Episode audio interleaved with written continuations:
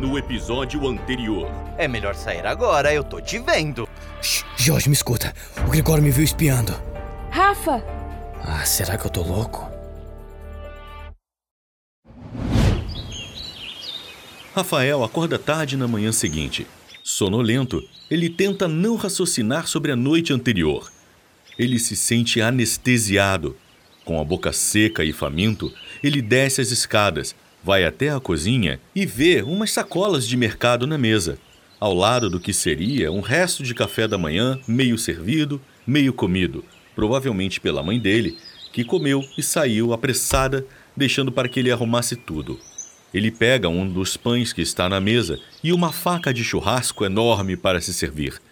Ele se arrasta até a geladeira e pega uma caixa de leite gelado. Mas quando ele fecha a porta, ele vê Gregório ali parado, a dois metros dele, como se estivesse aguardando ali, e se assusta! Ah!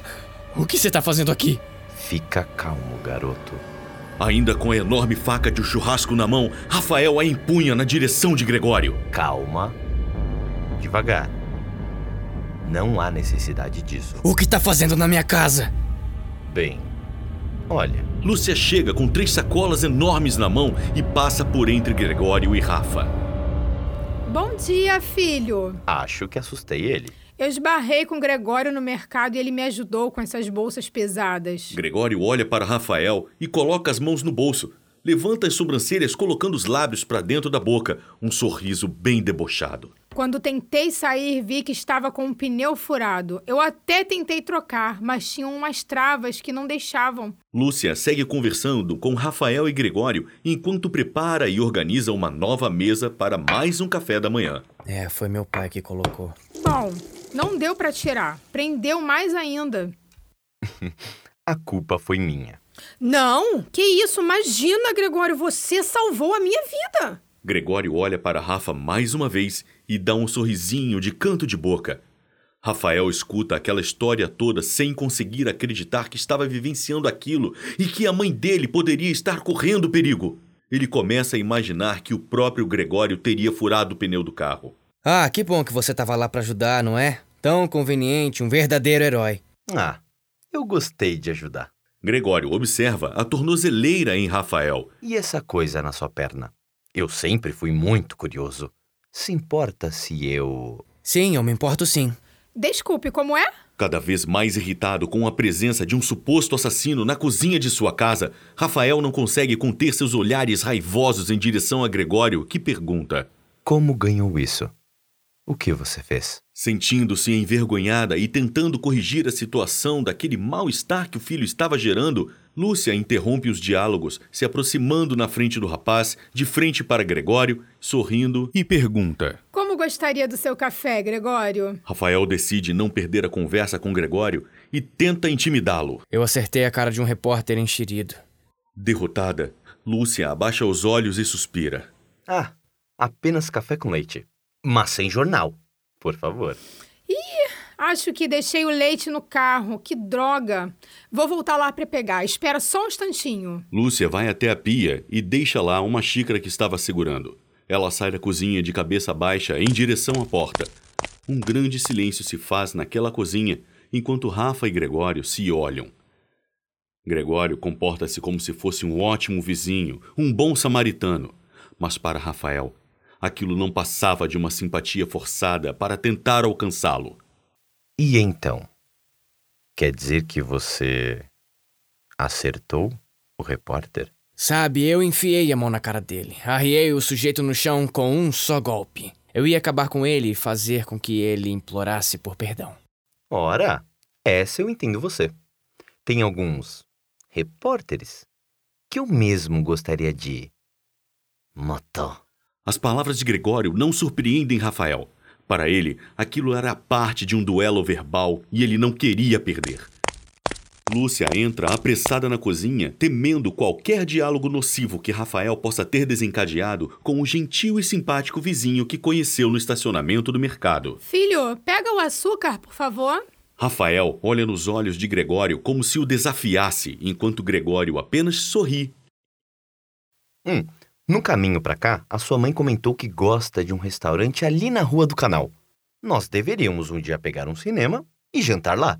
Ah, seria muito bom. Pode esperar sentado. Cada vez mais envergonhada com a acidez do filho, Lúcia olha para Gregório, sorri e aponta para a porta. Escuta, Gregório, por que nós nos sentamos ali? O clima aqui tá meio pesado. Foi um prazer, Rafael. Rafael continua indignado com a presença de Gregório na sua casa, mas deixa a mãe conversando com ele. Então, Lúcia, além de corretora de imóveis, você também é fiscal de obras da cidade, não é?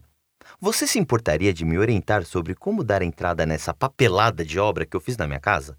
São poucas as alterações que eu fiz na estrutura do meu imóvel, mas eu quero seguir a lei. Mas é claro, deixe a planta baixa comigo e eu cuido de tudo para você. Será um enorme prazer, Gregório. Preocupado, ele passa o tempo todo vigiando a conversa dos dois até que Gregório vai embora.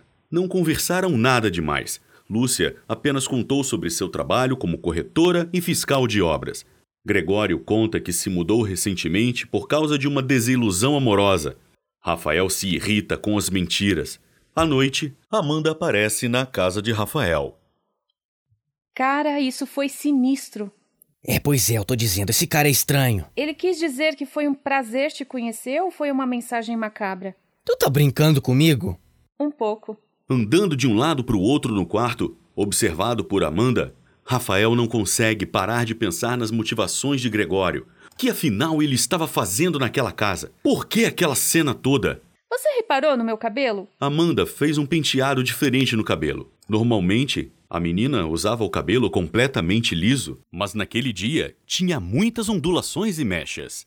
Assim, pois é, tá bonito sim, ok? Então ele tem aquele conversível vermelho, o esqueleto de jacaré na garagem e teve aquela garota da boate. Ela morreu de medo, correu pela casa inteira, seminua e agora esse cara aparece aqui em casa e fica me encarando e me desafia, cantando minha mãe. Rafael senta na cama, inconsolável. Você não pode culpar ele por isso. Sua mãe é uma gata. Amanda se aproxima e senta-se ao lado do rapaz. Ela se encosta e apoia o queixo no ombro de Rafael. Minha mãe é uma gata. Fala sério, por favor. Você já parou para pensar que talvez aquela mulher gritando seminua na casa do Gregório pode ter sido outra coisa em vez de de medo? Vai ver é uma fantasia dela. É o que você acha mesmo. Amanda se levanta e caminha até o meio do quarto enquanto Rafael a observa de cabeça baixa, apenas levantando os olhos. Eu vou numa festa. De quem? Minha. Sua? Pois é, eu conversei bastante com uma garota que conheci hoje no colégio e ela ligou para uma pessoa que ligou para outras duas e essas duas ligaram para mais um monte. E aí a festa tá marcada, já que os meus pais foram ao Rio. Ah, entendi. Você vai reunir todos os machões e as galinhas em um mesmo lugar. Vai ser irado. Amanda suspira, decepcionada com aquelas palavras. Vai rolar a festa mesmo? Sim. Divirta-se. Não quero perder o foco, mas também não quero que a minha vida pare por causa do Gregório. Até depois, Rafa, se cuida. A noite chega e os binóculos de Rafael esta noite estavam apontados para a casa de Amanda, que estava cheia de jovens ao redor da piscina, dançando, comendo e bebendo. As meninas apresentaram Amanda para todos os rapazes no local e ela começava a se enturmar. Rafael se irrita e fica enciumado com o que vê. Ah, é assim então. Rafael então pega no quarto uma enorme caixa de som e a posiciona no alto do telhado, de frente para a casa de Amanda. Ele estende o cabo até o meio do quarto, onde, sentado numa poltrona com os binóculos na mão, ele conecta o celular e toca uma música muito mais alta que a que rolava na festa.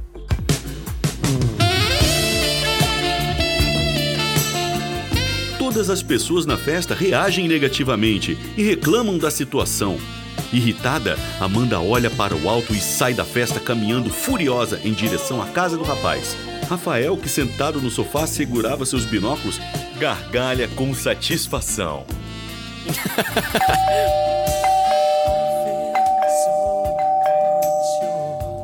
Rafael desce as escadas rindo, doido para ver a cara de Amanda, e quando ele abre a porta,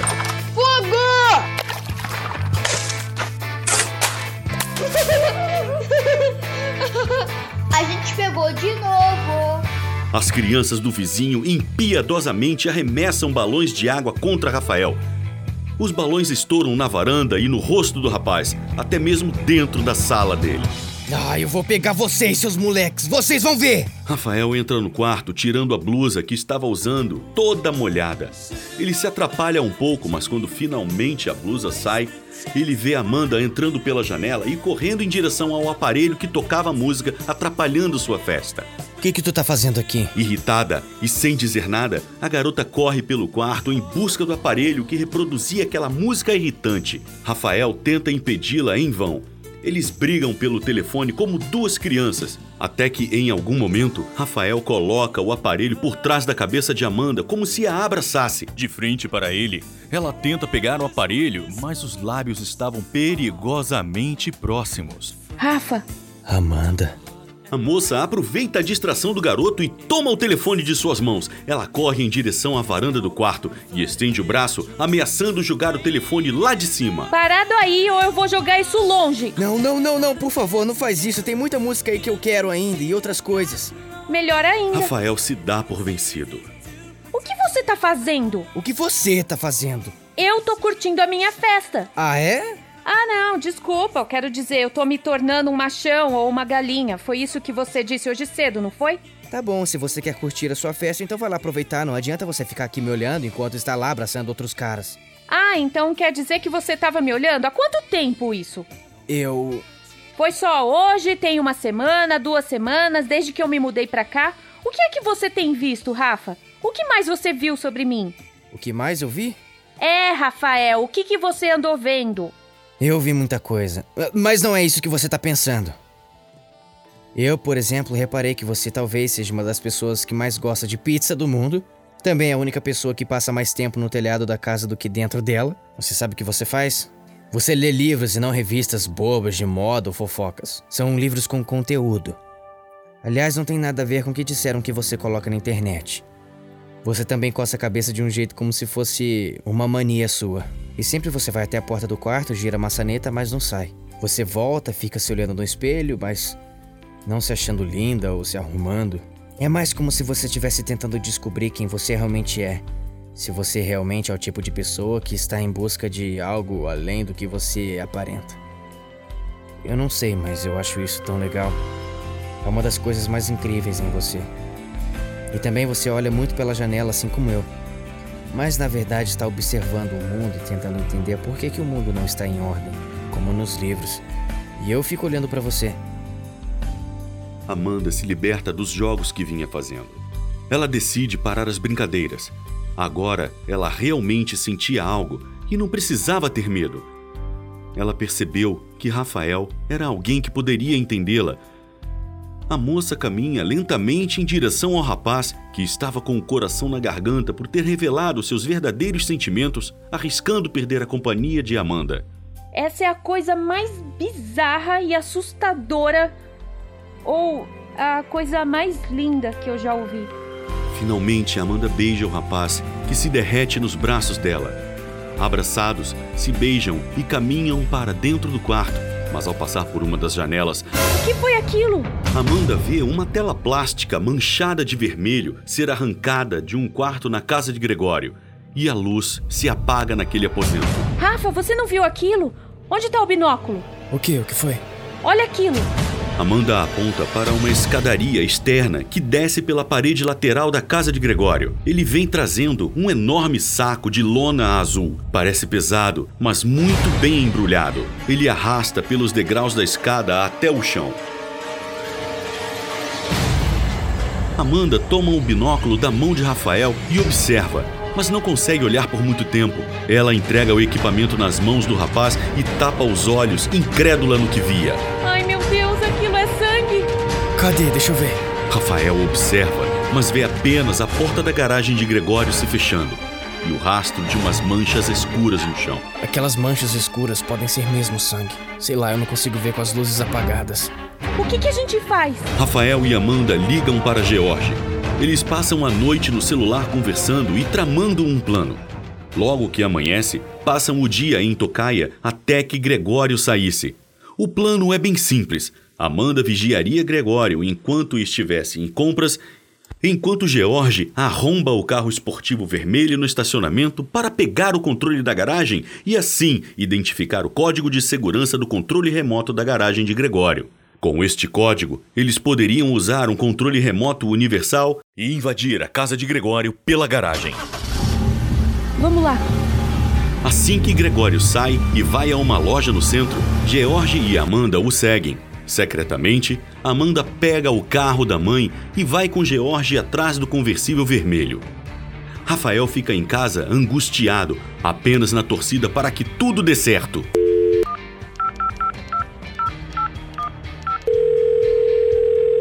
Amanda, cadê você, cara? Ele tá no fundo da loja procurando ferramentas. Eu acho que ele tá escolhendo uma pá. Após seguir Gregório dirigindo pela cidade, eles estacionam em uma grande loja que parece ter um pouco de tudo, desde eletrônicos, roupas, brinquedos e a seção que Gregório está passeando neste momento: ferramentas. Ok. Continua vigiando que eu tô aqui no estacionamento tentando abrir a janela do carro dele. Tô sozinho. Não tem câmeras aqui no estacionamento. Não tem ninguém me vendo. Anda logo com isso, Jorge. George encontra com certa facilidade o carro conversível vermelho de Gregório e corre até lá. Ele tira de sua mochila um barbante e uma chave de fenda. Ele tenta forçar a abertura da porta do carro de Gregório. Quando eu vi na internet parecia muito fácil. A Amanda, o que, que ele tá fazendo agora? Ele tá observando as ferramentas. Ai caramba, ele também pegou uma corda. Amanda, tira foto de tudo que você estiver vendo. Anda logo, ele tá chegando no caixa e a fila tá pequena. Faz alguma coisa atrasar ele. Não deixe ele chegar aqui antes que eu acabe. O que você quer que eu faça? Ele tá lá na fila, ele tá andando e vai pagar as compras. Olha só, pra mim chega. Essa operação acabou. George, pega logo o código desse controle, você não vai desistir agora. Peraí. Eu consegui! A porta abriu! Anda logo, dá um jeito, encontra esse controle. Eu não tô achando. Não tá aqui. Cara, ele pagou as compras, já tá saindo. Pronto, achei. Tá aqui. Vou levar comigo. Não, George, tá maluco? Ele tem que voltar pra casa sem perceber o que fizemos. Abre esse controle e pega o código rápido. O controle não quer abrir, eu não consigo. Eu estou indo pro meu carro, Jorge. Não estou mais vendo ele agora. Anda logo com isso. Abriu! Abriu! Já sem fôlego de tanto correr, Amanda chega no carro da mãe, abre a porta e dá a partida.